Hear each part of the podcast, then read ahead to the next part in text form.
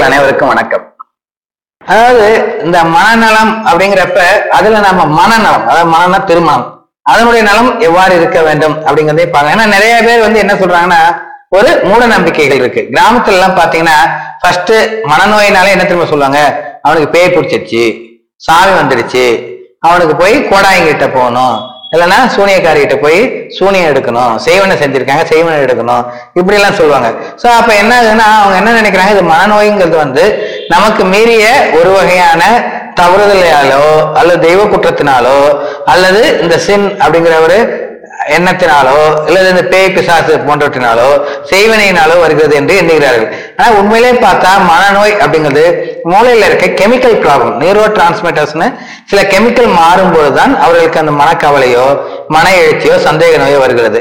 So அப்படி இருக்கிறப்ப இப்போ அந்த மன எழுச்சி நோய் இல்லைன்னா இந்த சந்தேக நோயில் இருக்கவங்க வந்து என்னன்னா அவங்களுக்கு வந்து கொஞ்சம் அந்த டெலிவிஷன் ஆஃப் லவ் அதாவது அதீத காதல் அப்படின்னு ஒன்று இருக்கும்.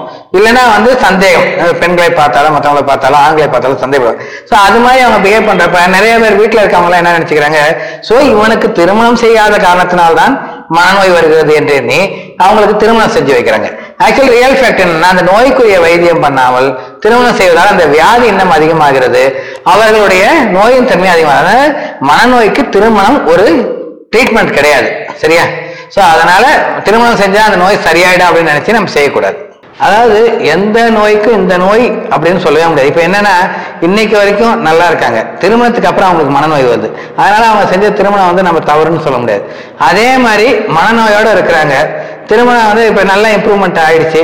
சரி நம்ம திருமணம் செஞ்சுக்கலாமான்னு கேட்குறோம் திருமணம் செஞ்சுக்கலாம்னு சொல்லுவோம் ஆனால் திருமணம் செஞ்சதுக்கப்புறம் மாத்திரை மாத்திரையை விட்டுறாங்க. திரும்ப வியாதி வருது.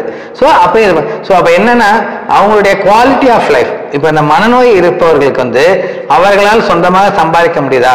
அவங்களால குடும்பத்தை காப்பாற்றக்கூடிய திறமை இருக்கிறதா? நோயிலிருந்து முற்றிலும் ஓரளவுக்கு குணமாகி விட்டார்களா? மருந்து மாத்திரையை ரெகுலராக சாப்பிட்றாங்களா?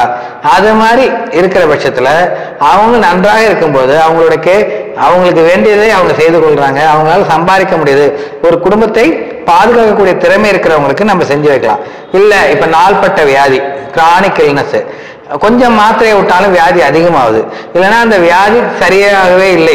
ஏன்னா மாத்திரை மருந்து போட்டு கொஞ்சம் அமைதியா இருக்காங்க ஒழிய அந்த சந்தேக நோயோ ஊர் சுத்தணுங்கிற எண்ணமோ தானா பேசிக்கிறதோ அது மாதிரிலாம் இருக்கு. அப்படிங்கிறப்ப அவங்களுக்கு அது ஆணாக இருந்தாலும் சரி பெண்ணாக இருந்தாலும் சரி மனநல மருத்துவரின் ஆலோசனை இல்லாமல் திருமணம் செய்து கொள்ள வைக்கக்கூடாது.